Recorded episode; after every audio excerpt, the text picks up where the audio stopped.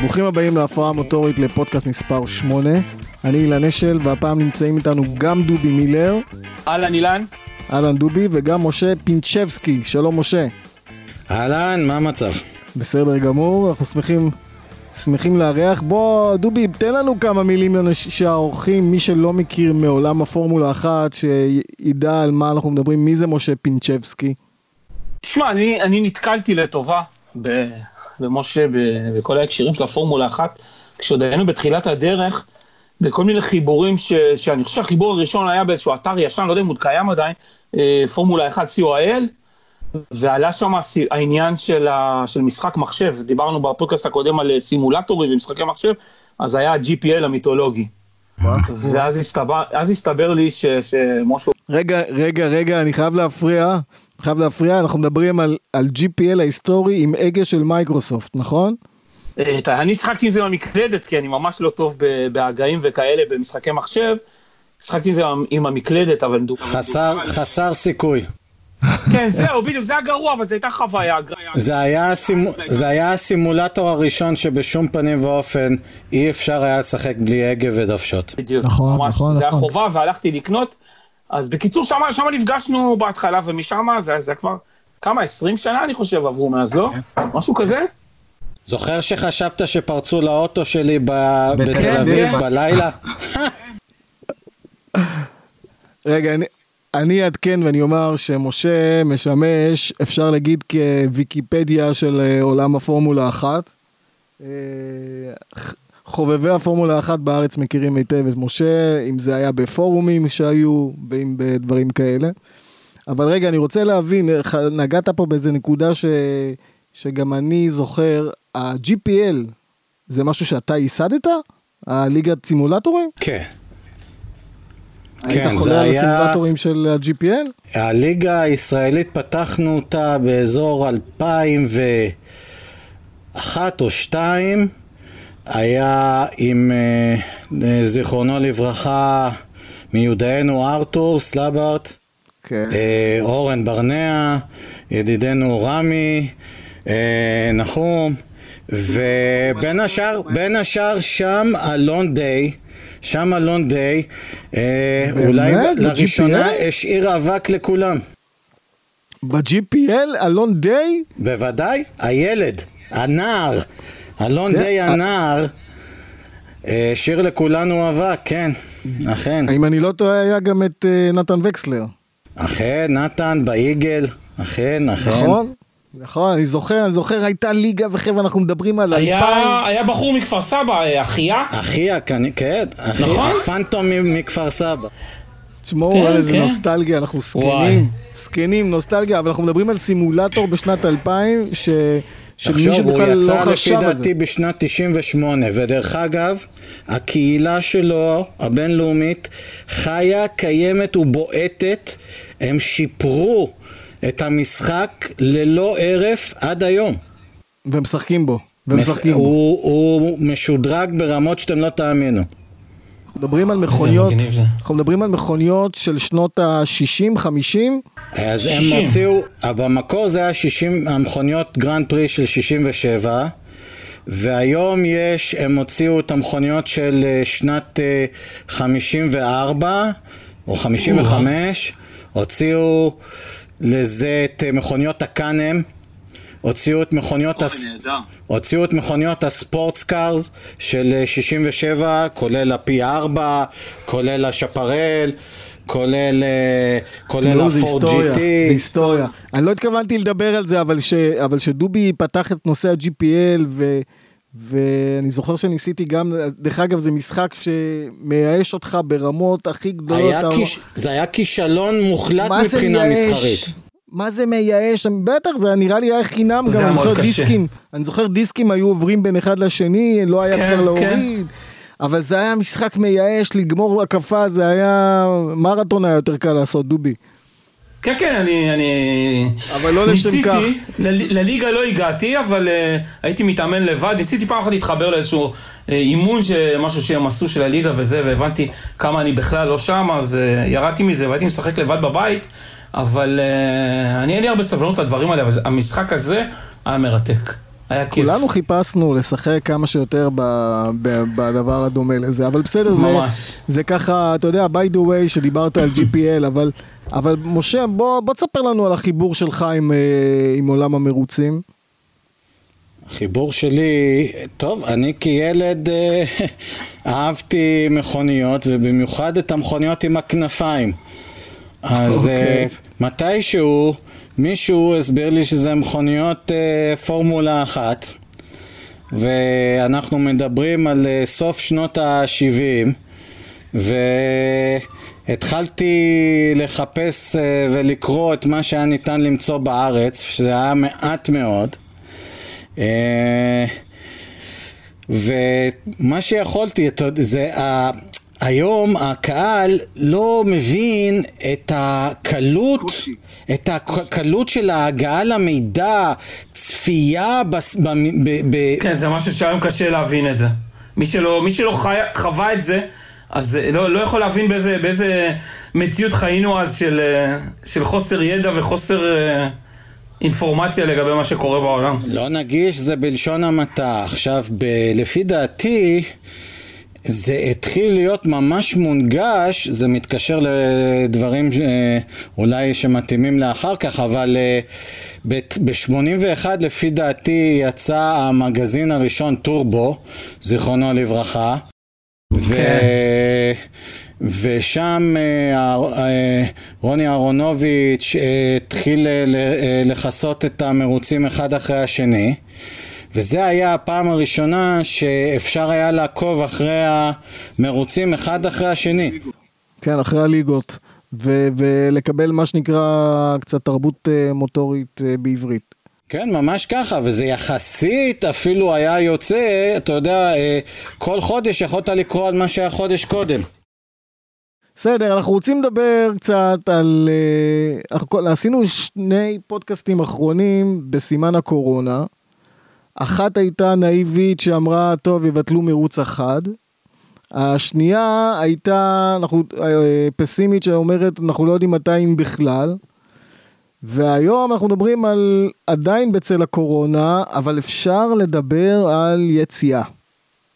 אנחנו מדברים על לצאת מהקורונה, והאם הולכים להיות מרוצים בפורמולה אחת? תראה, פרסמו משהו אתמול, שעדיין לא, אין לו אישור רשמי, זאת אומרת, זה לא עבר את כל האישורים, אבל הרעיון הוא בעצם להתחיל את העונה באוסטריה בתחילת חודש יולי, ולעשות צמד של מרוצים בהפרש של שבוע או שבועיים ביניהם. יולי זה עוד אוטוטו, כן, כן, עוד חודשיים. והרעיון הוא לקיים בעצם שני סופי שבוע באוסטריה. ללא קהל כמובן. מה, שבוע אחרי סופי שבוע? לא, לא, עם שבוע הפסקה באמצע, כאילו גרנד פרי אוקיי. אוסטריה, הפסקה, עוד גרנד פרי אוסטריה, ואז לעשות- לעשות לעבור... שני ל- מרוצים. בדיוק, ואז לעבור לעוד שני מרוצים בסילברסטון, באותו פורמט. דיברנו על סילברסטון בפעם הקודמת, באותו פורמט. לעשות אנגליה- מרוץ אה, את אנגליה הגרנד פרי עדיין- הבריטי. אנגליה, דרך אגב, עדיין בסגר. בדיוק, אז זה חלק מהעניין, בגלל זה אין אישור... צרפת אה, הודיעה על ביטול. לכלום. צרפת הודיעה על ביטול, בגלל זה הם החליטו להתחיל את זה באוסטריה ולנסות להריץ איזושהי, איזושהי עונה. תשמע, זה ירייה באוויר, זה... זה... השאלה צריך לקבל זה- אישורים, אבל למשל, אתה יודע, במקביל צרפת ביטלו את ליגת הכדורגל שלהם, היא לא תחודש השנה. אה, הולנד ביטלה את ליגת הכדורגל שלהם. גרמניה, הדיון מחר לגבי ליגת הכדורגל. זאת אומרת, זה דברים שאי אפשר, קשה לדעת מה כן, אבל יחליטו. מה- מה שחשוב, מה שחשוב פה לציין, אתה מדבר על לחזור ביולי, הם מדברים פה לחזור על החמישי ביולי, אבל הם מדברים כמובן ללא קהל ובצוותים מצומצמים. מצומצמים, יגבילו את הקבוצות מבחינת ה... כמה אנשים מותר להם לשתף, אה, להביא למסלול והכל. הם, הם מאוד, אוסטריה הייתה מדינה ראשונה שיצאה מה, מהסגר של הקורונה, אז היה מאוד קל אה, אה, ככה להתחיל עם אופטימיות, להגיד אוקיי, אפשר באוסטריה לנסות את זה. להגיד לך שבאמת יש לזה אה, אה, פתרון, שזה הפתרון, אנחנו מקווים, אתה יודע, אנחנו יושבים פה בישראל הקטנה שלנו. אני אגיד לכם משהו, על מה זה ייפול ויקום. זה ייפול ויקום על היכולת של ההנהלה של ה-FIA וליברטי לסגור עם הממשלות של המדינות בדיוק. הבטחה שהצוותים יוכלו, וכמובן כל הציוד יוכלו להיכנס ולצאת ללא בידוד. זה, על, זה, על זה זה ייפול ויקום. ללא בידוד, זאת אומרת, כאילו, אתה אומר שכל הציוד יהיה חופשי לצורך העניין. עזוב את הציוד, האנשים. שאנשים... האנשים עצמם עוברים ממדינה למדינה. ואז בדיוק, לא לצאת, יצטרכו להיתקע. לצאת, נגיד לעבור מאוסטריה לאנגליה ולא להיות בבידוד. הרי אם הם יגיעו לארץ, לא יגיעו, אבל אם הם היו מגיעים לארץ, אומרים להם אה, 14 יום בידוד. לא, אני מניח שיש פה מה שנקרא מאחורי הקלעים, ויש פה אז זהו. אה, התערבות ממשלתית, ו- ולא סתם אוסטריה על דעת עצמה תגיד אוקיי אנחנו מוכנים לזה. יש פה לא, זה חייב להיות היערכות. החלטה גלובלית. כן. בדיוק, זה חייב להיות החלטה גלובלית. זאת אומרת, אי אפשר, אי, לא, אי אפשר יהיה לעשות ש, שיתחילו את העונה באוסטריה בלי לדעת מה קורה אחר כך. זה לא יקרה. לא, הם, הם, רוצים, יהיה הם, ירצו רצף, לסגור לא את. זה, הם ירצו לסגור את זה מראש. בדיוק. ודרך אגב, אה, צפויות להיות בעיות, כי לדוגמה הם אמורים גם להגיע ליפן.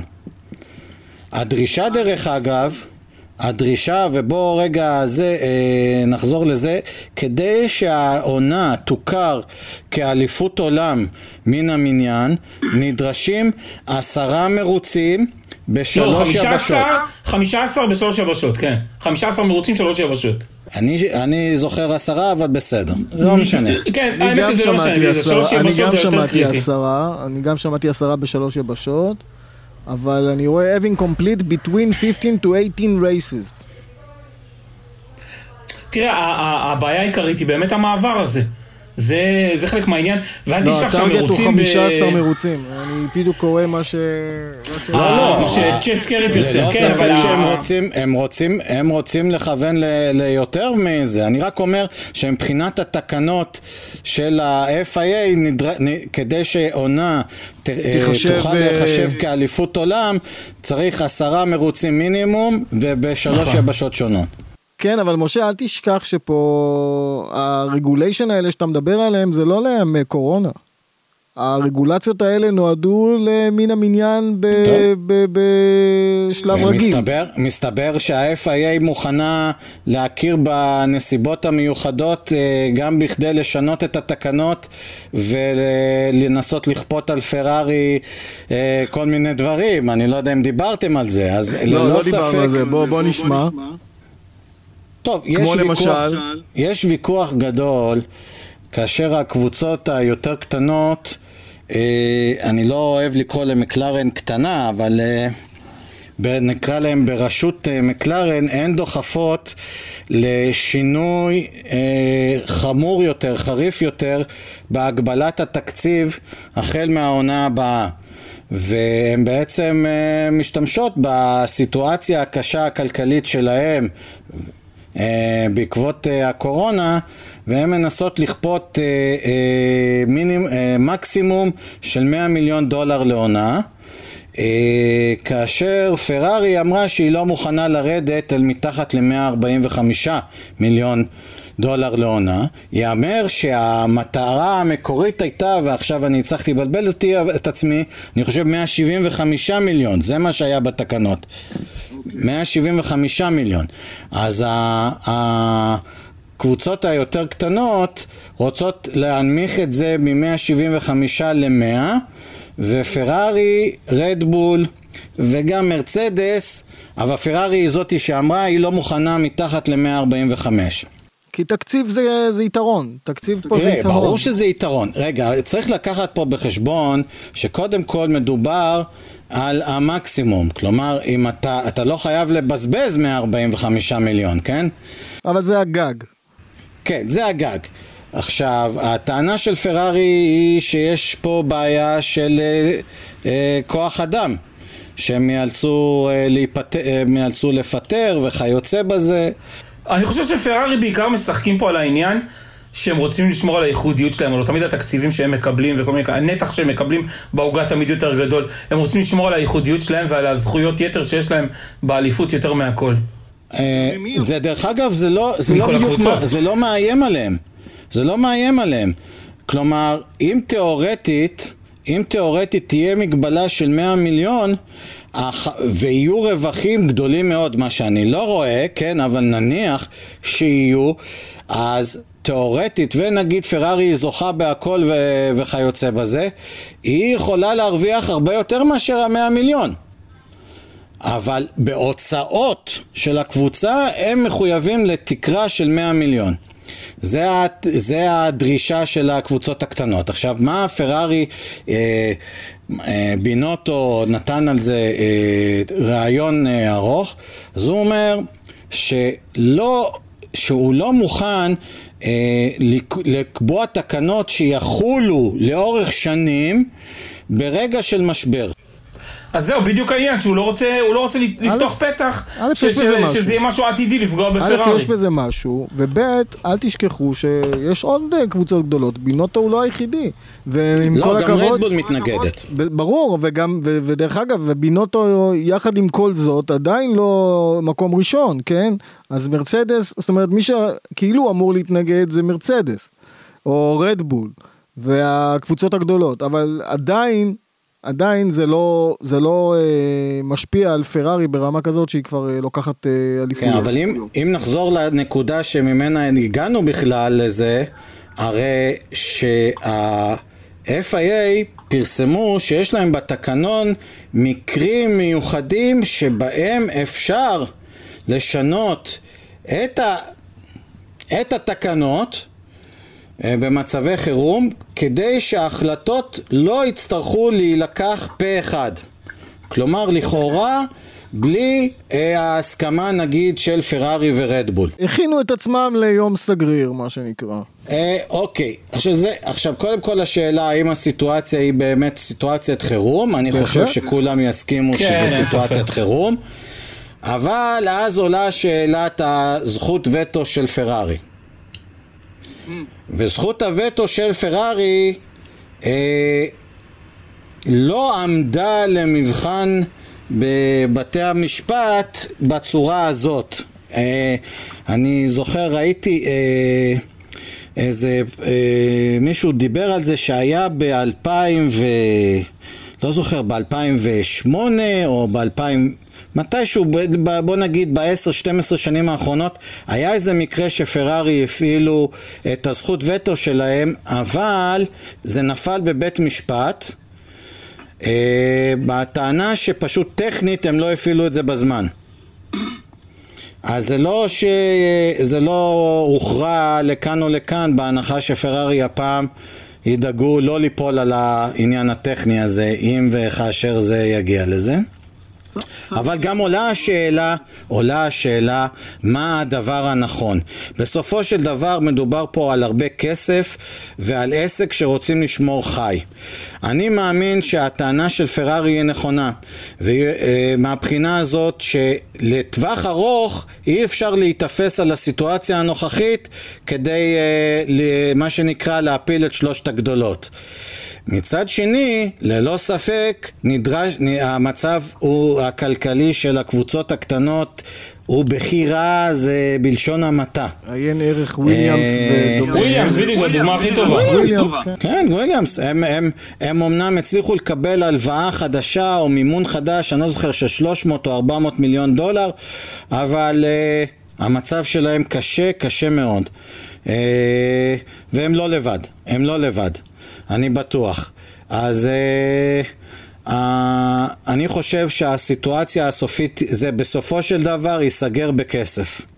ייסגר בכסף ולא בבית משפט, היא תהיה איזו הסכמה, הגדולות יוותרו על כסף לטובת הקטנות, אתה אומר משהו באמצע. וכולם רוצים שהעסק ימשיך לפעול. אתה אומר, ש... אתה אומר שזה יהיה באמצע בסופו של דבר, לא, לא לפה ולא לפה. כל אחד יצטרך לוותר טיפונת בשביל להתקדם קדימה, בטח. כולם, אבל אם אני הולך... כולם רוצים כן. שהעסק ימשיך לעבוד.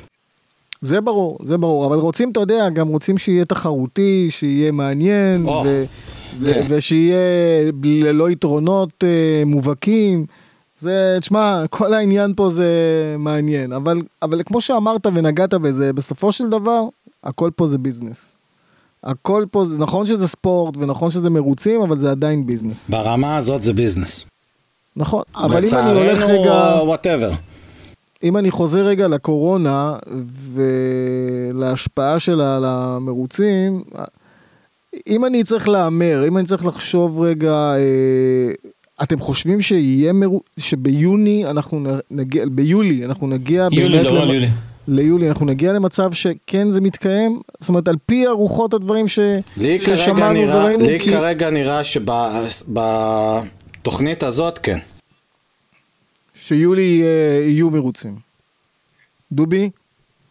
תראה, זה נראה, זה נראה שהם בונים את זה נכון, אז אם לא יהיו הפתעות, אני רק חושש מכל העניין הזה של הקורונה, שאומרים ש, שהגל הנוסף הזה שמדברים עליו בספטמבר-אוקטובר, והוא יתפוס את הקבוצות בדיוק, שהגל השני יתחיל שם ביפן, סין, כל, ה, כל האזור הזה, איפה שאז הפורמולה אחת אמורה להגיע לשם, לכיוון הסתיו חורף, וזה מה שיכול ליצור את הבעיה. אבל אם, אם ההחלטה צריכה ליפול דרך הקבוצות, או דרך ההתנהלות של המארגנים, אז אה, ליברטי למשל, אז בהחלט הכיוון הוא חיובי. תראה, ברגע שהם הגיעו למצב שאפשר לקיים מרוץ מבחינה כלכלית, מכל הבחינות הפיננסיות, ללא קהל, אני לא רואה שום בעיה למה שזה לא יכול להתקיים. בדיוק, ממש ככה. לא רואה בעיה. בסדר, אבל אם אנחנו נעזוב רגע את הנושא הזה, אנחנו רוצים להמשיך קדימה. אפרופו, אה, אפרופו לוקחים את עולם המרוצים בישראל, ככה בנגיעה, יצא איזה חוזר שיצא לי לקרוא, שמחזירים את הספורט הרי בארץ, דובי אתה בטח יודע, את כל נושא של הריצות וכאלה. כן. ובספורט המוטורי נתנו איזו הגדרה של עד, אה, שמותרים, מותר להחזיר את האימונים עד לעשרה אנשים, כולל אנשי צוות. כן, אבל- בשטח. בספורט מוטורי, כן, בספורט כאילו בספורט. מוטורי עשרה, בספורט מוטורי. עשרה אנשים זה כלום. זה. בדיחה. זה מראה, זו זה בדיחה- מראה את החוסר הבנה הבסיסי של, של של מי ש... העוסקים. מי ש... בדיוק, של מי ש... בדיוק, של מי שאמור. לקבל את ההחלטות, כן, כן, ממש ככה. כן, כי זה מה, פשוט, אה, הספורט מוטורי הוא יחידני, הוא ללא שום, אה, אתה יודע, ללא שום קרבה רצויה וכאלה. אני בא, אני מדבר על עולם הקארטינג למשל. אז למשל אומרים, אוקיי, תעשו שם אימון, אבל תעשו רק עשרה אנשים. איפה מכונאי, איפה נגרר, איפה זה ילדים עם ההורים שלהם. לא, לא, מי שלקח את ההחלטה שם ברור שאין לו שמץ של מושג במה זה ספורט מוטורי בכלל. אז זה, אומר, לא- ש... אז זה אומר שבעולם אה, המרוצים הישראלי כרגע מותרים, מותר רק אימונים או טרק דיי וכאלה, וכרגע מרוצים לא מתקיימים, נכון, ממש ככה. לצערנו. טוב, לצערנו, מקווה בדיוק. שזה ישתפר. טוב, אנחנו עוברים לנושא הבא, שזה גם קשור אה, כמובן, אה, עולם המוטו ג'י פי. אה, בעולם המוטו פי, למעט מרוצים וירטואליים, לא קורה שום דבר. לא זז כלום. לא זז. העסק תקוע שם. יכול להיות שדווקא מה שדיברנו עליו בפורמולה אחת, ששם מזיזים איזשהו? כיוון של עונה, זה, אתה יודע, את ה, אז האישורים כבר יהיו קיימים, כל מה שיישאר להם לעשות זה רק לבנות עונה כן, בצורה אין מסודרת. שוני, אין שוני בין זה לזה. אפילו, בדיוק. אתה יודע מה, אפילו לדעתי יש פחות אנשים במוטו פי מאשר בפורמולה. מבחינת אינג'ינירים וצוותים, הרי... אני רוצה להגיד לך שהייתי מאחורי הקלעים ב- במרוץ בצ'כיה, מוטו במוטו GP. בצ'כיה, וזה לא פחות כי יש להם שם ערימות של. אנשים מאחורי הקלעים. וגם נכון, היותר קטגוריות נכון. של כל הקרקס עצמו, נכון, שזז אתם איתם. אז אז יש בלאגן שלם. אבל שוב, אם ירצו לקיים, תהיה נכונות. גם הם יצטרכו להתפשר, להגיד אוקיי, אז כן. אני לא מביא אה, 100 אנשים איתי, אני אביא 20, 25, 50, במתכונת- כמה שיעשו. במתכונת במתכונת מצומצמת. מצומצמת. כן, מתכונת. מצומצמת, זאת אומרת, פחות אולי מהנדס, פחות מכונאי, אז יהיה, על אנשי הצמיגים יהיו פחות אנשים של הצמיגים. בדיוק. ואז זה מביא אה, את הנושא של אה, ולנטינו רוסי עם האולטימטום של אה, לין ג'רוויס. שמעת לין על זה? ג'רוויס. בוא תרחיב על זה קצת דובי. אני קראתי את מה שג'רוויס אמר. וג'רוויס אמר, הלו, רוסי בזמנו... בדיוק, רוסי בזמנו אמר שהוא יחכה לתוך ספטמבר, אוקטובר, איך שהעונה תתקדם והכל, ו... והוא ייקח החלטה לגבי ההמשך. לא, ולגבי לי- המשך תן לי- הקריירה שלו, אם הוא- אם הוא חותם ל-2021 או מה הוא עושה. תן לי לחדד ו- את זה, תן לי רגע לחדד את זה. הוא הוא אמר, רוסי אמר, אני רוצה להתחיל את העונה, ואז לקבל החלטה בדיוק. עד יוני, עד יוני, פחות או יותר, לגבי ההמשך שלי ב-2021. חבר'ה, הוא לא הוחתם ב-2021, הוא, הוא מדברים על קבוצת לוויין ב-2021. כן, שומרים לו, שומרים לו מקום בפטרונס, אבל uh, בגלל כל הסיפור של הקורונה, והעונה שלו התחילה, והכל נדחה והכל, הוא לא יכול אז לקבל החלטה. החלט... בדיוק, אין החלטות, אין כלום. לין ג'רוויס אמר, אני לא מחכה אה, לרוסי עד שהעונה תתחיל, עד אה, ספטמבר, אוקטובר, או השד יודע כמה. אני צריך לתת את ההחלטות שלי, אני צריך לחשוב קדימה. יש לי אופנועים, יש לי עסק לנהל, יש קבוצה, ואני לגיט- צריך לדעת מה אני עושה, אני לא אחכה לו. לגיטימי, אבל יש מצב שהוא, אתה יודע, שהוא לא שגרה.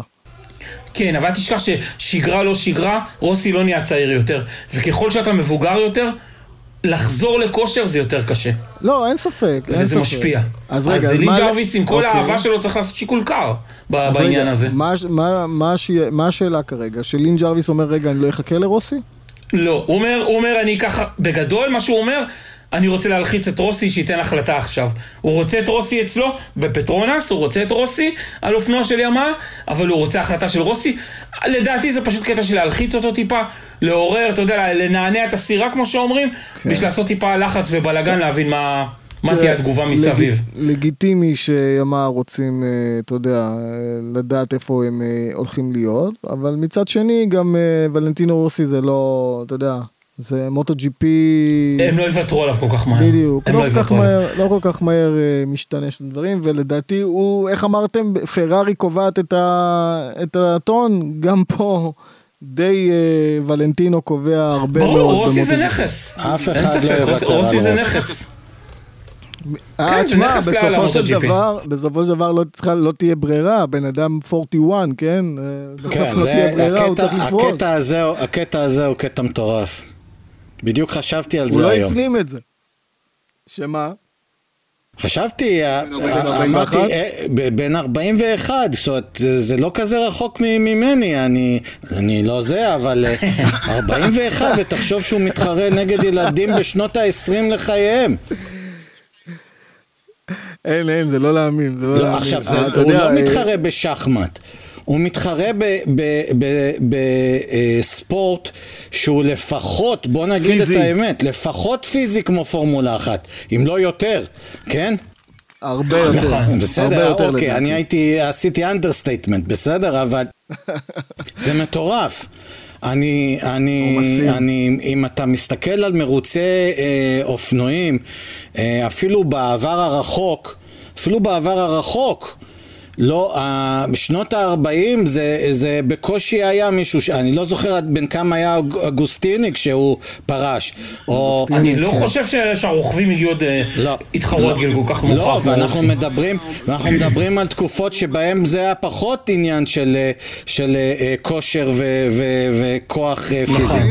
אני לא יודע אם אתם זוכרים, היה רוכב בשם פרדי ספנסר, שרכב. גם, גם במוטו, גם ב-500 וגם ב-250 וגם ב-250, אחר. וגם לקח את האליפויות בשניהם. נכון. הוא, אתה מבין, עשה מרוץ 250, סיים, עלה על ה-500, עשה מרוץ על ה-500. אבל הוא היה זה צעיר. היה פסיכי, זה היה, נכון, זה היה פסיכי לגמרי, אבל אני קראתי איזה ראיון של דוביציוזו, שאומר, אני לא, אני כל כך מעריך את רוסי, ביכולות שלו בגיל הזה, להיות בטופ פייף הזה שהוא נמצא בו. לא, זה פסיכי לגמרי. זה לפסיכי. טוב, אנחנו עוברים ל... לנושא הבא, וזה פינה ש... שקיבלנו קצת פידבקים חיוביים עליה, זה פינת ההיסטוריה. אנחנו רוצים לציין את uh, מותם של שני אגדות. אחד זה ארטון סנה שנפטר במאי 94, בשנת אלף... נהרג ב-1994 בתאונה. והשני הוא ז'יל וילנב שנפטר, נהרג ב-82. נכון. בשמיני למאי. שתספרו לי ככה, אני, אני, תשמעו, ארטון סנה, אני גם לא כל כך uh, זוכר יותר מדי מבחינת uh, תכלס נהיגתית, זאת אומרת, לראות מרוצים של, של סנה, אני זוכר את, מה שהיה, אני זוכר כמה שהוא היה גדול, אבל בואו תספרו לי אתם קצת על ארטון סנה. בואו נתחיל עם ז'יל. בוא, נתחיל בוא, עם בוא, ז'יל בוא, וילנב. בוא, בוא נשים את ה, רגע את הפודקאסט הזה בקונטקסט של, של מי שמאזין אותו. אנחנו מקליטים אותו היום, יום רביעי, יום עצמאות, יומיים נכון. לפני יום השנה לתאונה של ארטון סנה. אוקיי, בעוד 29 יומיים... זה ה- לאפריל, אנחנו 29 לאפריל היום. בדיוק, בראשון במאי זה יום התאונה של סנה באימולה, וכמה שזה מזעזע, השמיני במאי, שבוע הבא, זה יום התאונה של אה, ז'יל וילנב, אוקיי? תוך שבוע, וילנב. שני ענקים שבהיסטוריה של הפורמולה 1, שני ענקים ש... אה, שנהרגו בשתי תאונות מחרידות. אה, אני מעדיף שנתחיל לדבר על וילנב דווקא. נו יאללה, קדימה. משה, מה אתה אומר?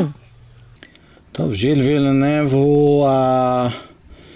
אה, הוא האהבה הגדולה שלי בתחום של הפורמולה אחת. אה, ממנה כאשר- כולנו התחלנו. כן, כאשר הייתי נער, תראו, אני בטבעי אדם אה, אה, זהיר וחששן, אז ענפי הספורט המסוכנים מושכים אותי כי זה אנטי תזה. וכן, זה אנטי, זה, זאת אומרת, זה הפוך ממני. ובסוף שנות ה-70, תחילת שנות ה-80, איך אה, נאמר עליו? הנהג שיותר מכולם היה ברור שהוא הולך על, הח... על המתח ללא שום אה, רשת ביטחון מתחת, היה ז'יל וילנב. אה, הוא היה פנומן אה, שליטה ברכב. רגע, אני רוצה, אני רוצה שנעשה סדר. על איזה שנים אנחנו מדברים? אוקיי, אז בוא נראה ככה. הוא, המרוץ הראשון שהוא התחרה בו בפורמולה אחת היה בגרנד פרי הבריטי בשנת 77 במקלרן. הוא אוקיי. התחיל את דרכו במקלרן, עכשיו אפשר לראות את זה ביוטיוב וכיוצא בזה, את ההיסטוריה האישית שלו, אבל בעצם מה שקרה זה שב-76 היה מרוץ אה, לפורמולה אטלנטיק, זה בעצם פורמולה כמו... אטלנטיק, כן. כן, זה בעצם כמו פורמולה 3 של זמנו. אה, שהיה פתוח לנהגים בכל העולם והגיעו אה, אלוף העולם אה, שהולך להיות ב-76 אנט ועוד נהגי פורמולה אחת הגיעו ג'יימס אנט, אוקיי. כן, ג'יימס אנט הגיעו, זה היה בקנדה, בטראו ריבר, מקום, זה היה מסלול רחובות בתוך עיירה כזאת וג'יימס אנט אמר, חזר ואמר לקבוצה שלו הקנדי המטורף הזה, bloody bouncing off the walls and I'm not talking literally כלומר אה, וילנב, הוא קלט אותו. ויל, לא, מה רגע, מה זאת אומרת? וילנב השתמש בגדרות הבטיחות להישען עם האוטו. לשם אה, הפניית הרכב. זאת אומרת, אם תחפשו את זה מספיק, פה ושם זה מופיע ביוטיוב ונעלם מדי כן. פעם. אני רוצה רגע לחדד את הנקודה הזאת. וילנב הגיע מ- מרקע של אה, נהיגה על מזחלות שלג. כן. ומאוד מקובל שמה, מאוד מקובל מהמזחלות שלג האלה, להישען על, ה, על, ה, על הצדדים של, ה, כן. של המנהרות הקטנות שה- של שיש של בשלג, על הבנקים, קלח. בדיוק. כן. משם זה הגיע. זאת אומרת, זה, זה משם הגיע הסגנון הזה. חבר'ה, יש לזה שייפ דומה למזחלת שלג ולפורמולה. הצורה דומה. כן, אבל הוא עשה את זה בעיקר אה, אה, כי לא היה לו כסף להתחרות במכוניות. ה- אפרופ, כן, הוא בא מרקע מאוד עני, ז'יל, ועוד דבר, דרך אגב, אפרופו התחרויות המזחלות שלג, אה, זה לא, הדמיון לפורמולה אחת הוא לא כל כך גדול כמו הדמיון למוטו ג'י פי. וברבות השנים הוא אמר בריאיון לנייג'ל רויבק, הוא אמר שלמעשה החוסר פחד שלו מהתרסקויות נובע מכך שהוא אמר שבכל עונה של תחרות אה, במזחלות שלג היית בטוח אה, מתהפך ואף אה, מתרסק על, ה, על הקרח במהירויות לפחות פעם פעמיים בעונה.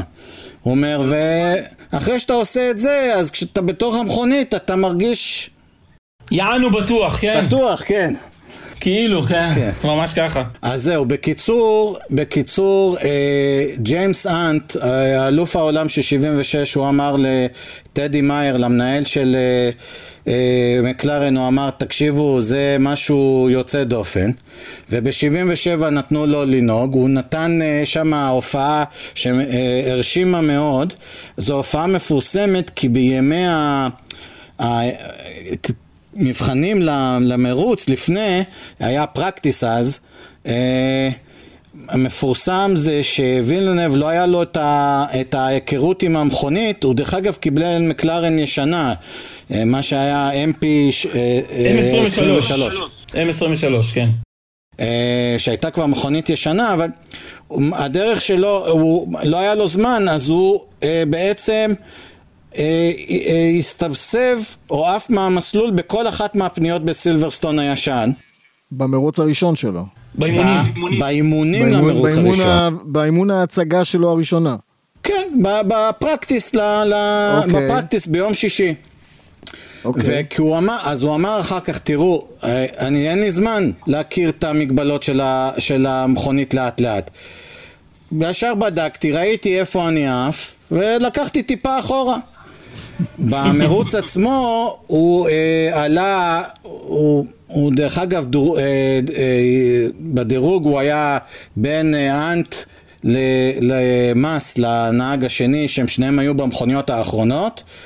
ובמרוץ עצמו הוא הגיע, הוא היה אפילו במקום שביעי, הוא זמנית הוא במקום- הוא היה... הגיע במקום רביעי נדמה לי. ופרש שם, או משהו כזה, כן. הוא לא פרש, היה לו פולטי טמפרצ'ר גייג', נו, אה, מד החום שלו הראה שהמנוע הולך להתפוצץ, אז הוא עצר בפיץ ו...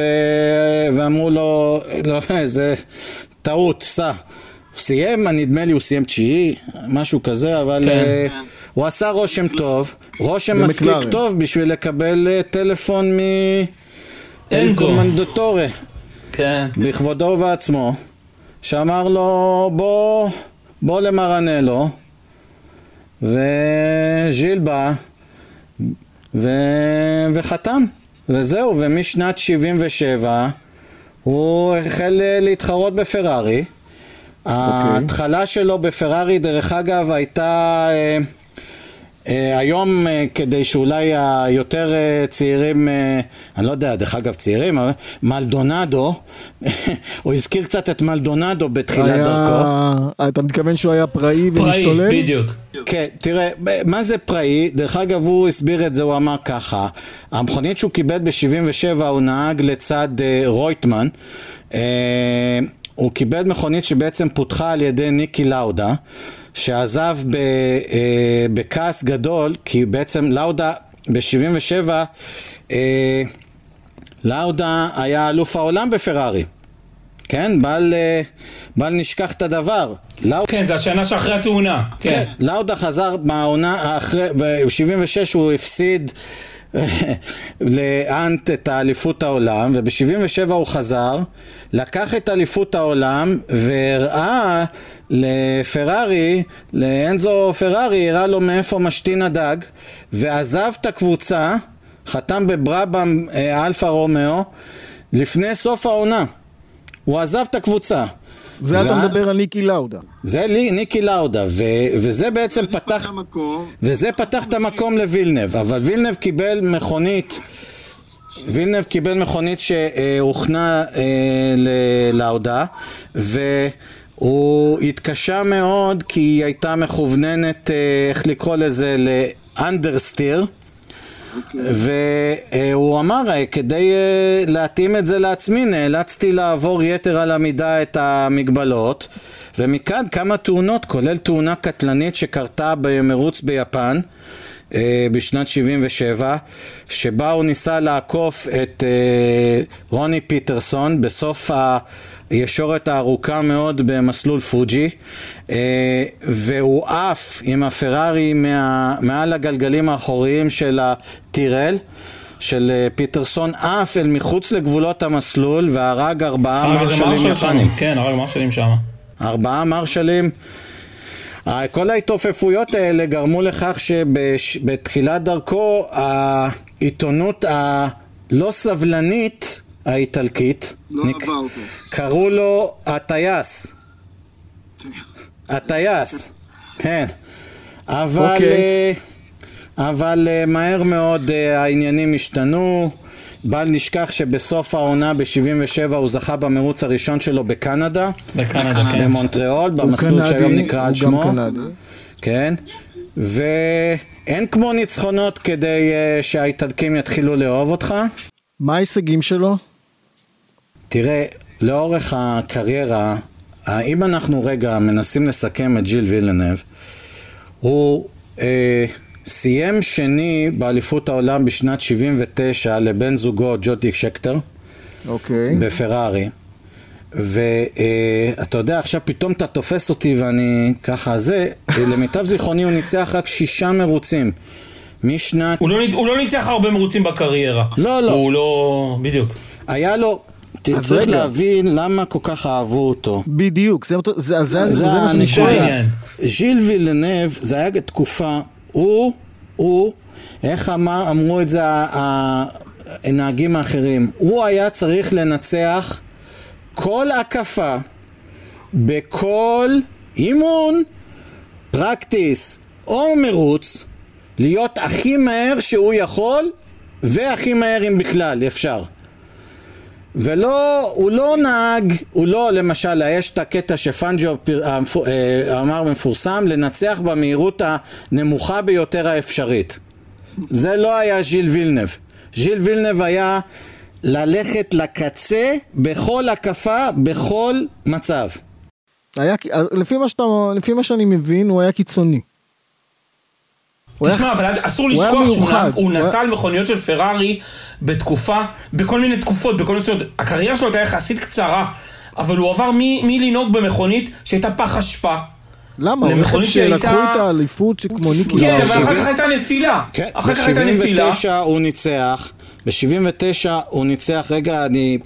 לפחות שני מרוצים, אבל אה, שנת 80 המכונית הייתה לא תחרותית בעליל.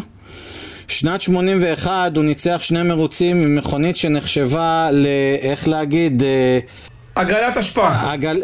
כן, משאית אשפה עם מנוע כן. מאוד חזק.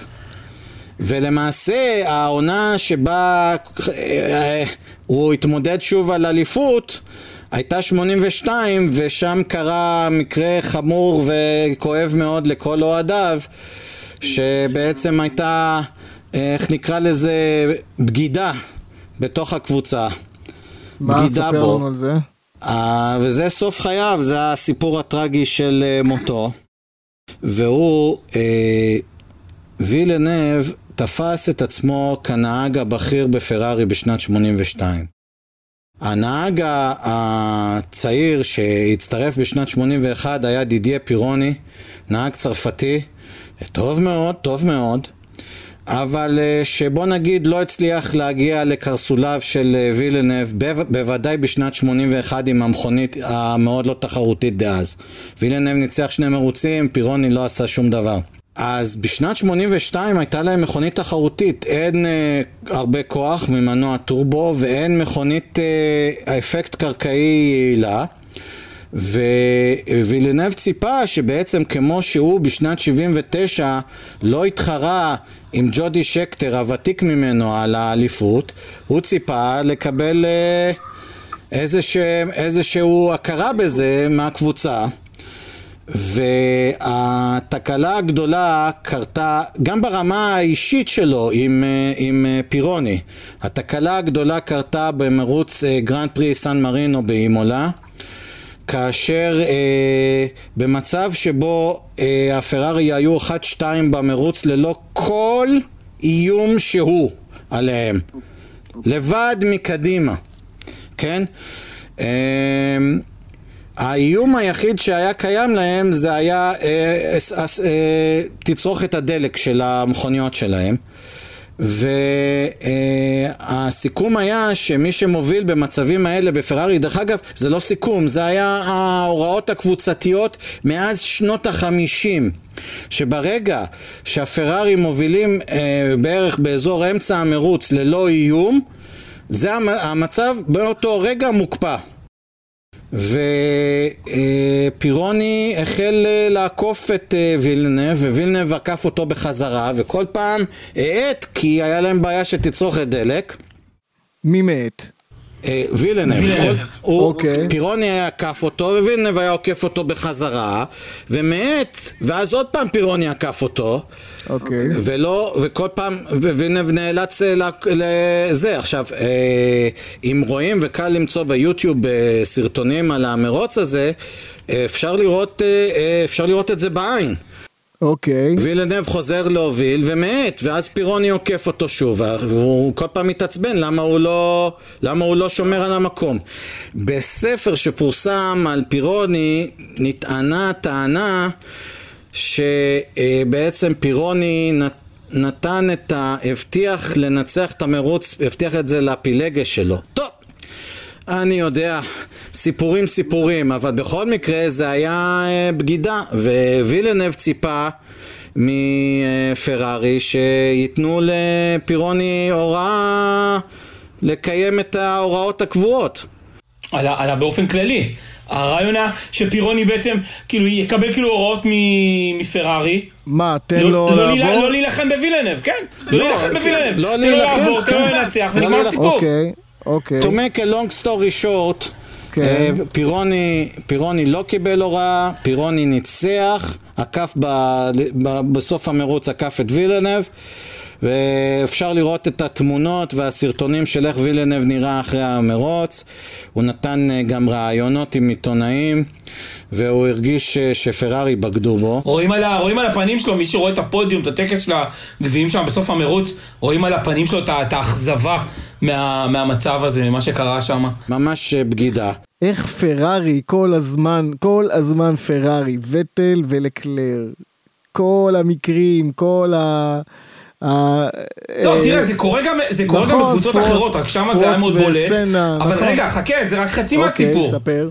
החצי השני, ששבועיים אחר כך, סוף הסיפור, בדיוק. הסוף הסיפור הטרגי זה שבמרוץ הבא בבלגיה, גרנד פרי של בלגיה בזולדר, זה היה בשנת 82, אה, אה, אה, וילנב אה, ב- בדירוג נשאר לו סט צמיגי דירוג, אז היה צמיגים מיוחדים לדירוג, סט צמיגים ד- לדירוג האחרון, והוא היה מדורג אחרי אה, פירוני, והוא לא, לא, לא, לא יכול היה לסבול את הסיטואציה הזאת.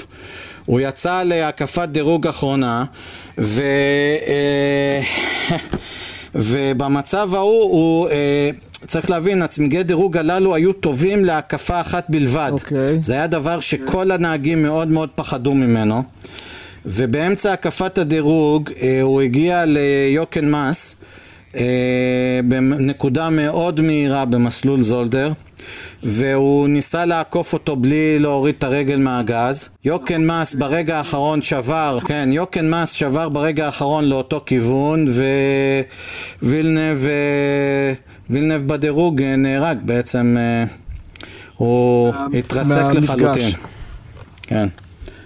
ו- וזה הטרגדיה, שבעצם ה- ה- השבועיים האחרונים בחייו היו שבועיים שהוא חש בהן אה, אה, נבגד ומרומה על ידי בן קבוצתו וקבוצתו. אם אני, אם אני מסכם את מה שאתה אומר, ו, וגם את, ה, את התשוקה הזאת ש, ש, שיש לך לז'יל וילנב, תשוקה מוטורית, אז אתה אומר, היה פה נהג מדהים, היה פה נהג וירטואוז, היה פה נהג שלא רואה בעיניים, אבל לצערנו, לצערנו זה לא, החז- הוא לא- לצערנו הוא, הוא נהרג. תראה, אני אגיד את זה ככה. אני אגיד את זה ככה, ואני חושב שמעטים אה, הכתבים ומי שמתעסק בפורמולה אחת, אה, נגיד את זה ככה, אילולא וילנב היה נהרג בפרקטיס, בדירוג למרוץ בבלגיה, הוא היה אלוף העולם של שנת 82. אוקיי? אז הנה, אני אומר לך את זה ככה. ולצערנו, לא רק זה, לצערנו, נמנע מאיתנו, ואולי זה יעביר אותנו, אה, סליחה, ואני אתן לדובי להגיד, אה, ואני אסתום מפה את הפה, אבל אה, אני אעביר את זה, נמנע מאיתנו תרגיש חופשי. המראה של מאבקים בפורמולה אחת בין וילנב לפרוסט ולסנה ולסנה כי זה היה נכון. מדהים אותי לראות את וילנב נאבק בסנה זה זה, זה החלום זה היה החלום אז אנחנו מדברים על זה שווילנב למעשה לא היה אלוף אף פעם? בדיוק לא היה אלוף אף פעם. לא היה הוא אלוף נהרג אף פעם. בעונה שלפרארי הייתה את המכונית הכי טובה ב-82, בהמשך העונה אה, הם שלטו, ופירוני אה, נפצע קשה במרוץ בהוקנהיים בגרמניה בהמשך העונה, והיה אפשר לראות שם על בורטו ו- ורנה ארנו קיבלו את המכוניות, אם אני זוכר טוב, אה, והמשיכו את ה- את הקו, והיה אפשר להבין איזה, איזה הפסד גדול היה לנו בתור אוהדים, ולפרארי, על ה... על ה, על ה על העימות האובדן. הזה בין... אה, כן, בדיוק, העימות בין אה, וילנב לפירוני. שתבינו שלמרות שנהג אחד שלהם נהרג ונהג שני נפצע באורח קשה, אליפות העולם ליצרנים בשנת 82 הייתה של פרארי. או-אה, או-אה, מדהים. בג- בגלל זה אני אומר את ה... בוודאות כאילו כזאת, את הסיפור שאילולא.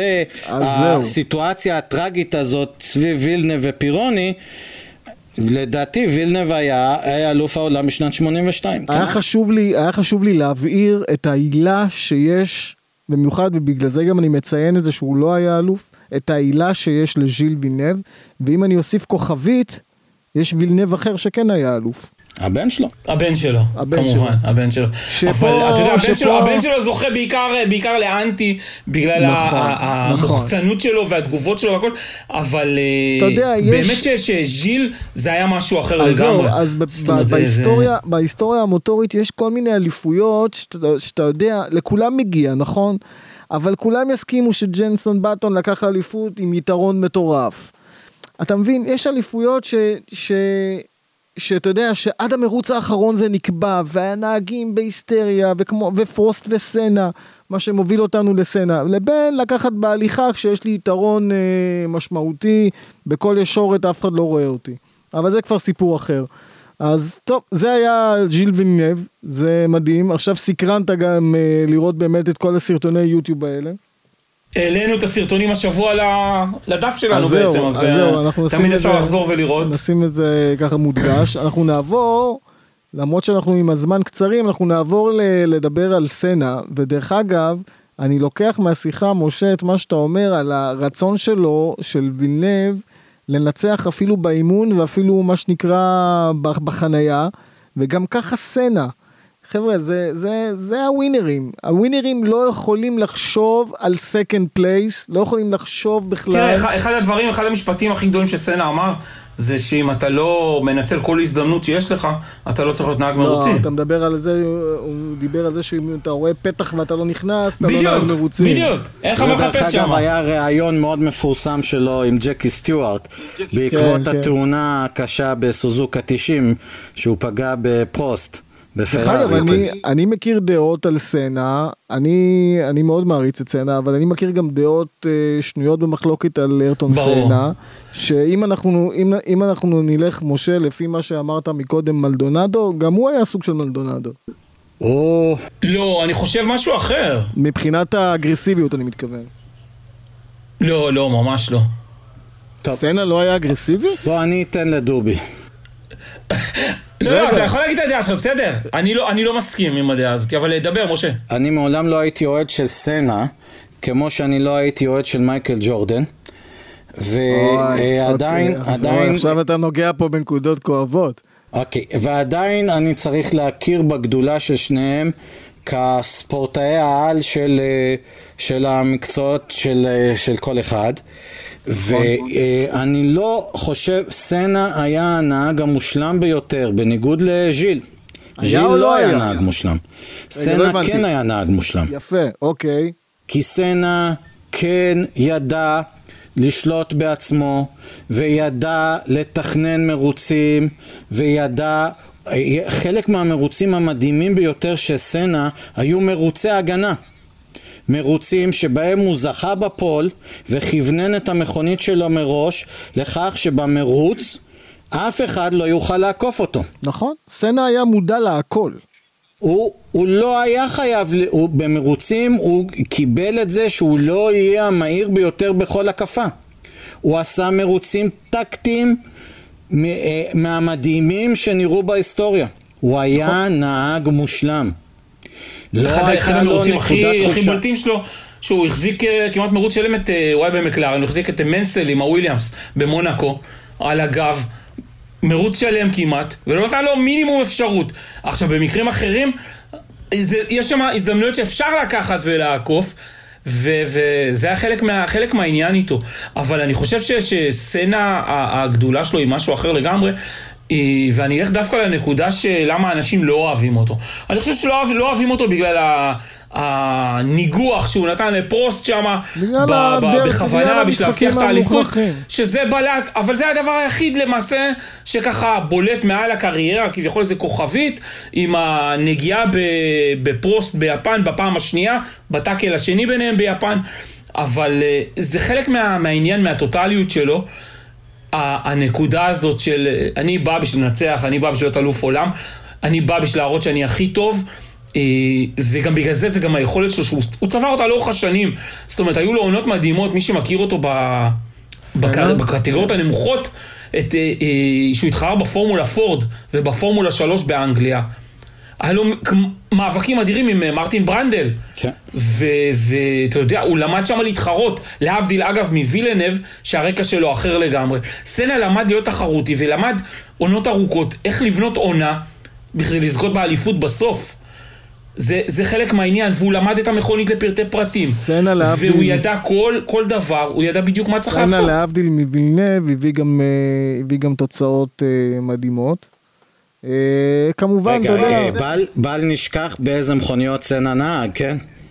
אוקיי. אז זהו, זה גם חלק מהנקודה. אה, נכון. שאני חושב שסנה ידע להושיב את עצמו, במיוחד אחרי שהוא עבר מלוטוס, שהוא עשה, אה, אה, ברגע שהוא עבר מלוטוס, הוא ידע לחפש ולבחור תמיד את המכונית הטובה ביותר שהוא יכול לשבת בה, בשביל לקחת אליפות. זה, ככה הוא בנה את החוזים שלו.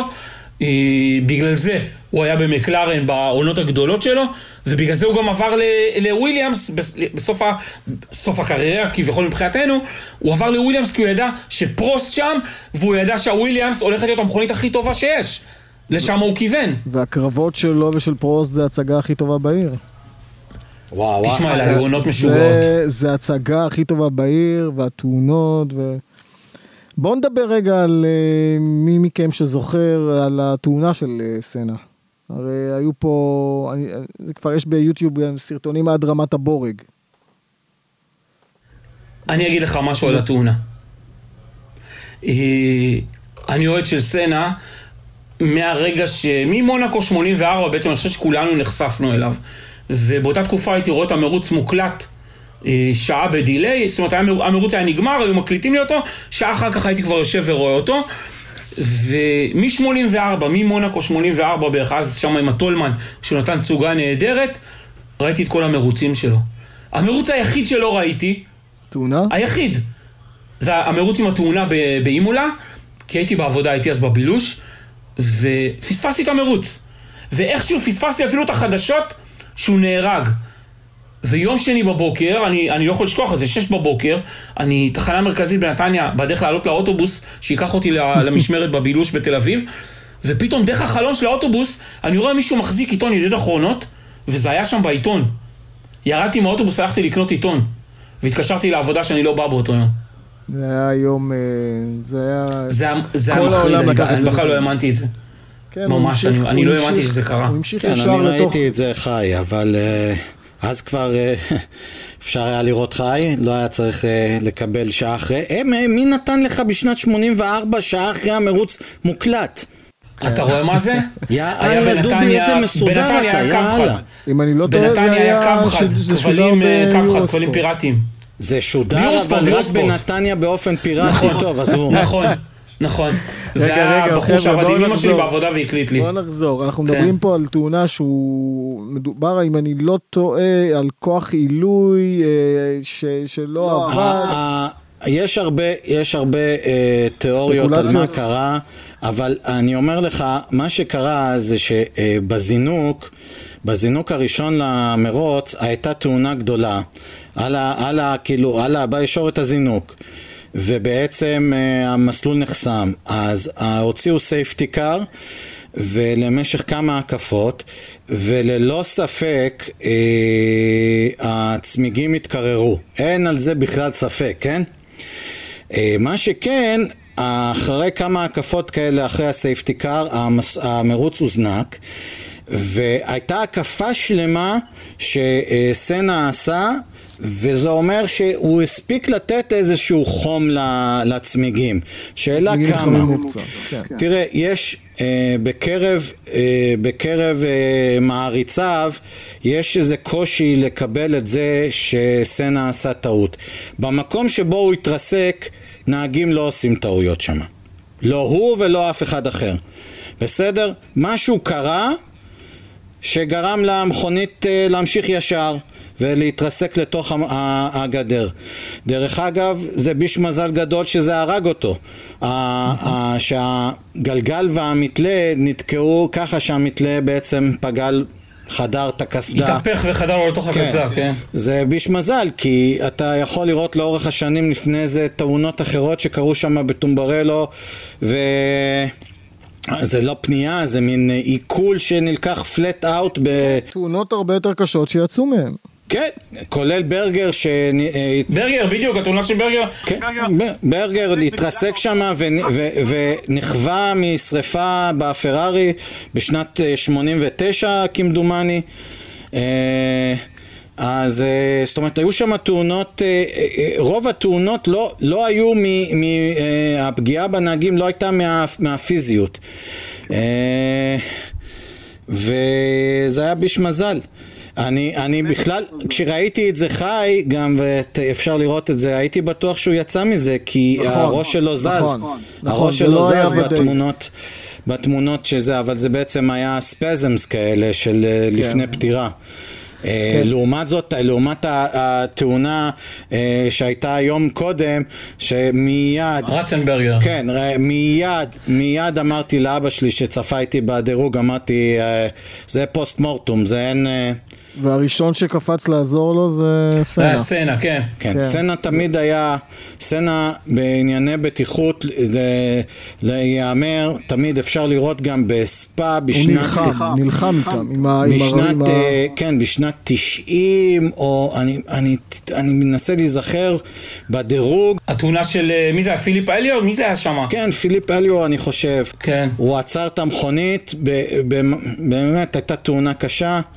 בקיצור, אה, אה, אה, ב- לא, גם ביום קודם, לפני רצנברגר, בחמישי כמדומני, אה, לא בחמישי, בשישי, אה, נו, בריקלו התרסק עם הג'ורדן בווריאנט, בשיקיין האחרון. נכנס, התעופף מעל, מעל הגדר צמיגים ונכנס בגדר בטיחות ושבר את האף ו... כן, אה, וסצנה... לא, סצנה- אין ספק, אנחנו איבדנו שני נהגים, אה, לצערנו, שני נהגים אה, גדולים, שידעו רק, שרצו רק לנצח.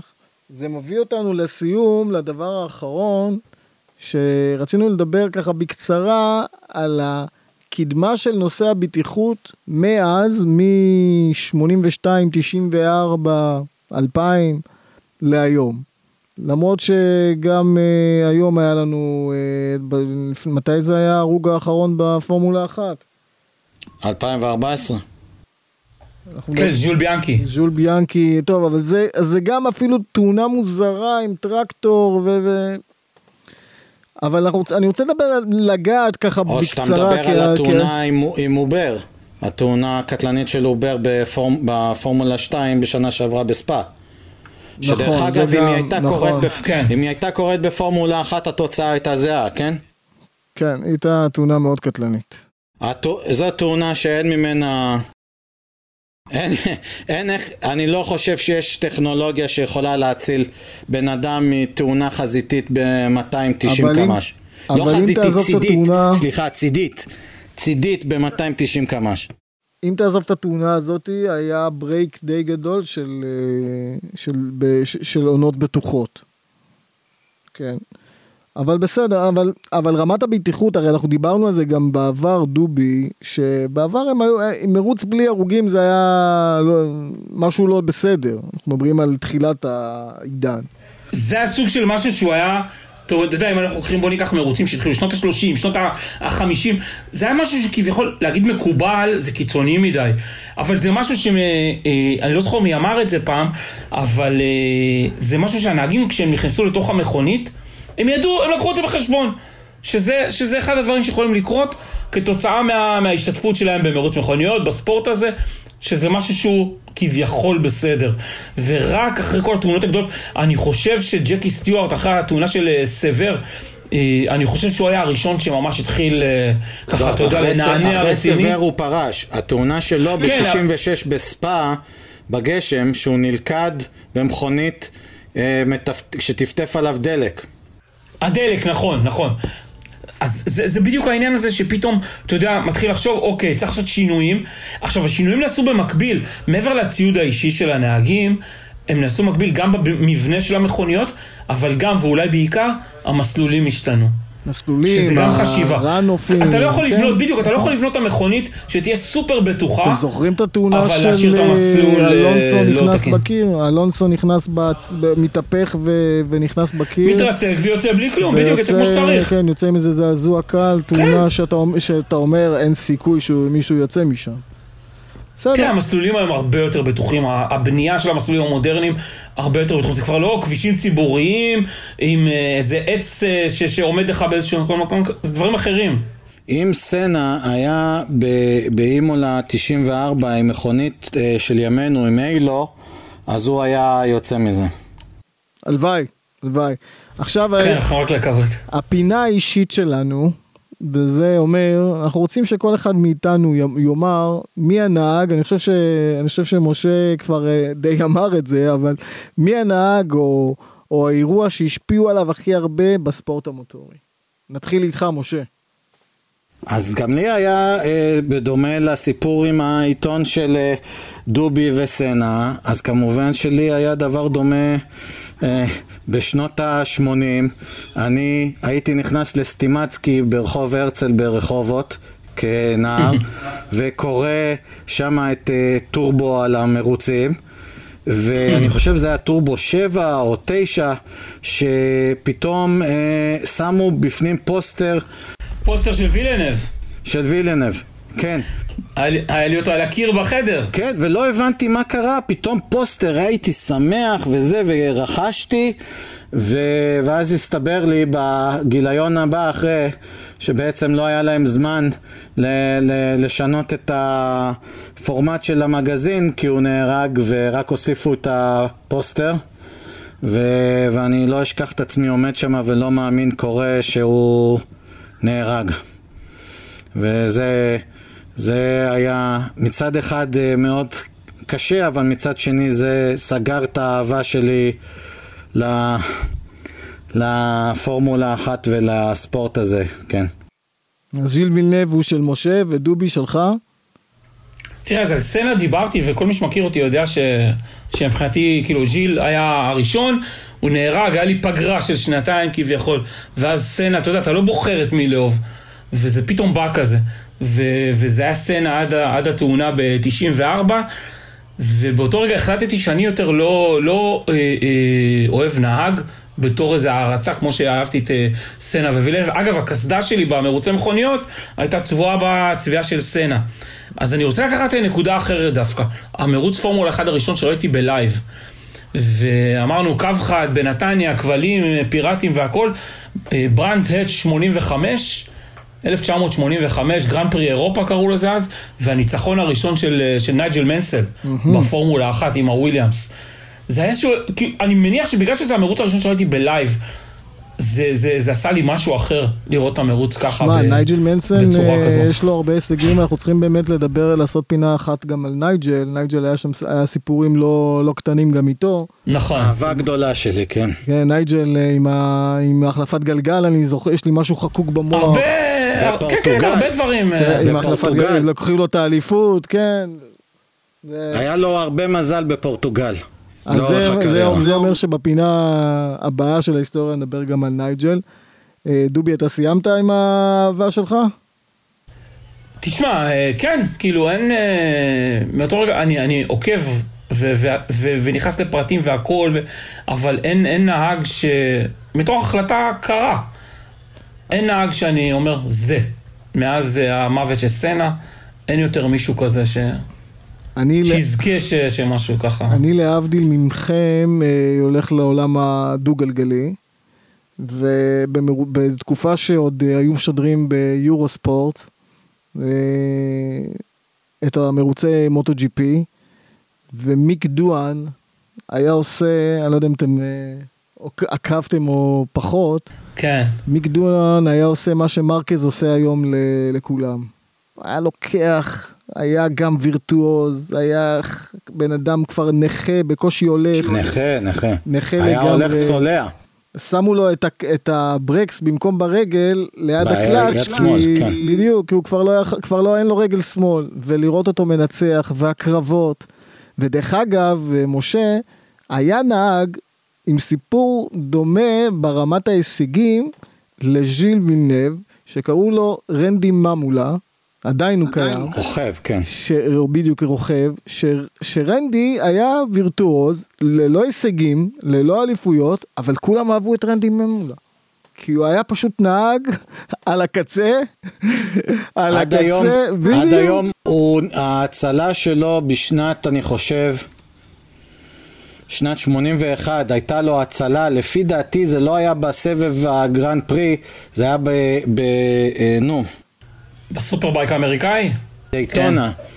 אה, אבל לא, לפי דעתי זה, זה לא היה סופרבייק, זה היה באופנועי, אופנועי, אופנועים דו-פעימתיים 750 cc. זה נחשב עד היום ההצלה הכי נדירה אי פעם. ר- רנדי ממולה זה פשוט תענוג, זה, אני, אני אומר עוד פעם, אני לא, אני לא כל כך, אה, ז'יל וילנב אין לי כל כך אה, זיכרון כי אני לא כל כך אה, זוכר את, ה, את הדברים שלו, אבל אם יש נהג שבאמת היה כיף לראות וזה, זה היה רנדי ממולה, כמובן כמו שאמרתי מיק דואן וקווין שוונץ, ואם אני אלך בכל זאת ל- לעולם הארבע גלגלים, וכמובן הגדול מכולם מבחינתי זה ולנטינו רוסי. ואם אני אלך לארבע גלגלים, אז ללא ספק אה, סנה ומייקל שומאכר. ומייקל שומאכר עשה, נתן, נתן לספורט הזה מה, ש, מה שרוסי נותן. נתן הרבה צבע, הרבה צבע, הרבה עניין, הרבה אקשן, נקי, לא נקי, טוב, לא טוב, אבל מייקל שומאכר גם. ועם זה, אני? חייב להגיד, אני חייב להגיד שיש נטייה, נטייה כמו שבשום אחר עכשיו מתחילים אה, לנקות את הדמות שלו, לא, את התדמית שלו, אז ככה גם לגבי סצנה, אני לא פתחתי את הפה, אבל אני אומר, אני אומר, אני אומר, אה, שום, הצד, הצד, הצד המלוכלך של שום אחר, אפשר לדעתי למצוא את הגרעין שלו בדברים שסנה עשה. יש דמיון. לא, לא דמיון. סנה עשה דברים שלא נראו לפני, ואחר כך שום אחר פשוט, אה, פשוט לקח את זה ועשה מזה אומנות. את- והעצים את זה. העצים את זה. לקח את זה לקצה. אבל אתה לא תיקח משום אחר את, אה, את היותו לא נהג לוקח גדול. ממנו, אה, היותו לא נהג לוקח גדול. ממנו, ובטח לא מסצנה, לא לוקח מהם שום דבר. אני רק אומר, צריך, אה, צריך לא לשנות את ההיסטוריה כפי ש... זה. הנה, ושלא יגידו שאני אה, אוהד אה, פרארי אז אני יוצא נגד סצנה. שום אחר היה, מבחינתי, זה היה נורא ואיום הצד ה... נכון, נכון, אני עדיין אומר, אבל אני בהחלט אומר שהוא הוסיף המון המון צבע, ו, וזה כמו ש... אני אומר עוד פעם, זה כמו שוולנטין, תגיד מוטו ג'י פי, תגיד ולנטינו רוסי. למרות... אני חושב שבזכות שום אחר, הפורמולה אחת קנתה הרבה מאוד אה, אוהדים. הסופרסטאר האמיתי הראשון של הפורמולה אחת אבל היה סנה.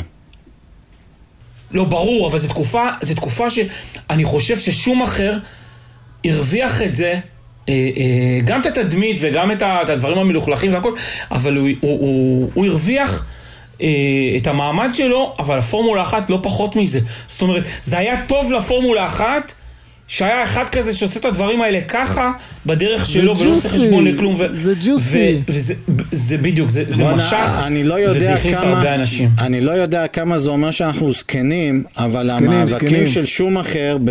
ב במיקה אקינן בסוף שנות התשעים אה, עובר לאלפיים זה, אה, זה דברים שאפשר רק להתגעגע אליהם. אני חושב שהאקינן היה היחיד שהיה מסוגל לתת לו משהו, לתת fight מולו. חבר'ה, זה ככה. אומר ש, שכל מי שדיברנו עליו היו גדולים, וייזכרו, נכון. ייזכרו, אה, ש- שיהיה בריא אה, מר שומאכר. אה, ובנימה אופטימית זו, שאנחנו מתכננים ומת, ומ- והולכים לראות מרוץ בחמישי ליולי באוסטריה, רציתי להגיד למשה המון המון תודה, היה כיף לשמוע אותך, ואני מניח שזה לא תהיה הפעם האחרונה מבחינתנו. חן חן. דוב, וכמובן גם דובי. ועם זה אנחנו נסיים, נשמח. ועם זה נסיים, ואתה יודע, אפילו דיברנו כל כך הרבה, ואפילו חרגנו מהזמן שרצינו, כי פשוט היה תענוג. היה יאללה. כיף. ועד התוכנית הבאה, חבר'ה, תודה ולהתראות. ביי ביי. ביי, להתראות.